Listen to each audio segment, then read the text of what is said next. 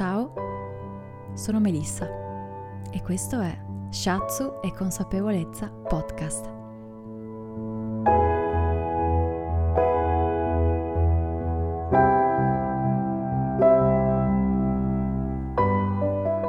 È tardi.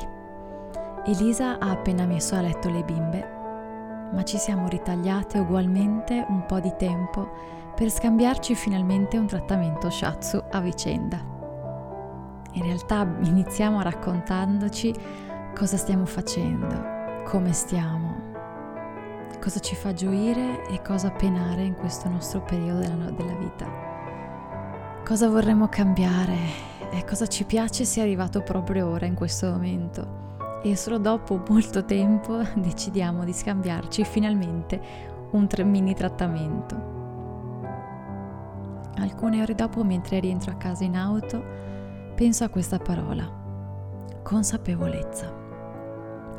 Sì, perché mentre stasera raccontavo di me e della mia vita, era come se mi rendessi più consapevole di ciò che sto provando, come se dicendolo ad alta voce dessi corpo a ciò che erano solo pensieri.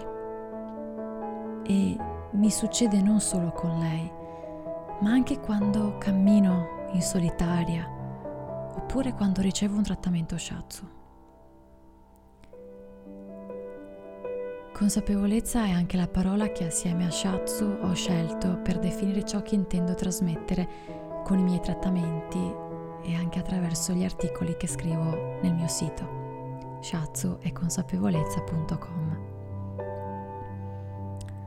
perché la consapevolezza è strettamente collegata al sentire, a togliere il commento e i perché da ciò che sta accadendo.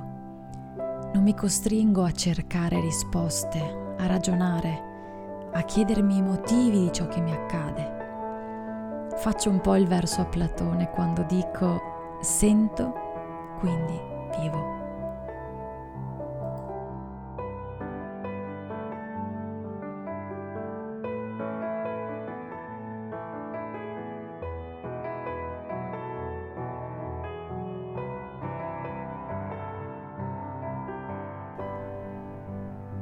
C'è una citazione bellissima di questa dottoressa, Poli, che dice: essere consapevoli significa che tu riesci a stare dove sei, nell'esatto momento in cui ci sei, senza fare commenti, senza chiedere perché, ma cercando di sentire quello che sta accadendo.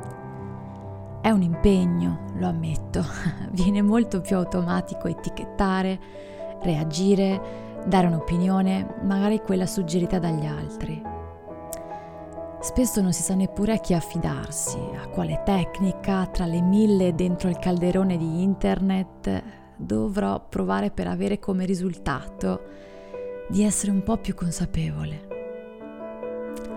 Attraverso lo shiatsu, per la mia esperienza personale, è davvero possibile richiamare e riattivare le nostre risorse interne di autoguarigione, perché la chiave sta nella consapevolezza. Essa è la matrice di tutte le risorse interiori e spirituali che ci servono per la nostra guarigione, ma in modo globale, non specifica di un organo o di una singola emozione. Lo shiatsu richiama a te la tua energia, la quale, a causa di posture o di stili di vita errati, viene di continuo dispersa fuori, esternamente. E la consapevolezza è necessaria quanto lo shiatsu, come guida per ritrovare se stessi, per rinsaldare il filo spezzato con se stessi, per correggere il disequilibrio. A volte non ci rendiamo conto che la guarigione, che sia da un raffreddore oppure da un'emicrania cronica, che sia dallo stress o dalla depressione, è un fatto profondo, ampio, importante. C'è bisogno che tu ci sia, che tu sia presente, e l'ultima cosa di cui necessiti è guardare fuori, distrarti e sentirti menomato perché è capitato proprio a te. La consapevolezza attraverso lo shiatsu, è maestra nell'aiutarti a rivolgere lo sguardo all'interno. Molti pensano che sarà lo shiatsu a guarirli e potete sostituire la parola shiatsu con altre discipline o con altre medicine. Alcuni si aspettano che un trattamento risolverà il problema, che basterà poco. Altri invece si aspettano delle risposte e credono di guarire così, facendo proprie le parole di qualcun altro.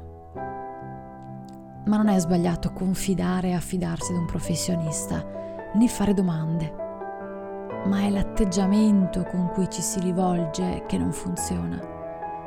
Può servirti qualcuno che ti aiuti, che ti guidi, ma essenzialmente hai bisogno di ritrovare la tua energia e consapevolezza, e puoi farlo solo tu.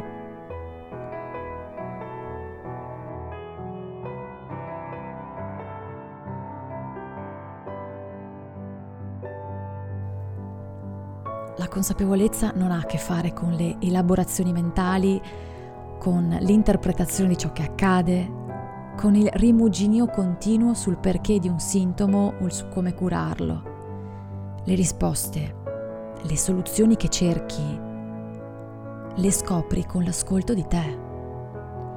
E lo shiatsu ti mette in grado di ascoltarti naturalmente. È solo lì che scatta quel qualcosa che ti permette di risolvere, di agire. Magari la soluzione sarà simile a dei pareri che altri ti hanno detto, oppure sarà completamente l'opposto, ma ciò che sarà importante per te e di cui poi ti fiderai è ciò che sgorgerà direttamente da te. Consapevolezza e pazienza sono essenziali. È un allenamento continuo. Ogni volta saprai di poterti affidare a quella potente energia che è già dentro di te, ma che a volte ha necessità di essere risvegliata, armonizzata e che tu soprattutto voglia vederla. Non è un caso che dopo aver superato una malattia, un periodo buio, una difficoltà importante, ci si senta diversi, cambiati. È la conseguenza di ciò che con dolore abbiamo affrontato, la guarigione. Il tuo corpo fisico si è messo in pari con il tuo nuovo livello di energia, con il cambiamento che tu hai messo in atto, prendendoti cura di te come persona e non come una macchina e i suoi pezzi di ricambio.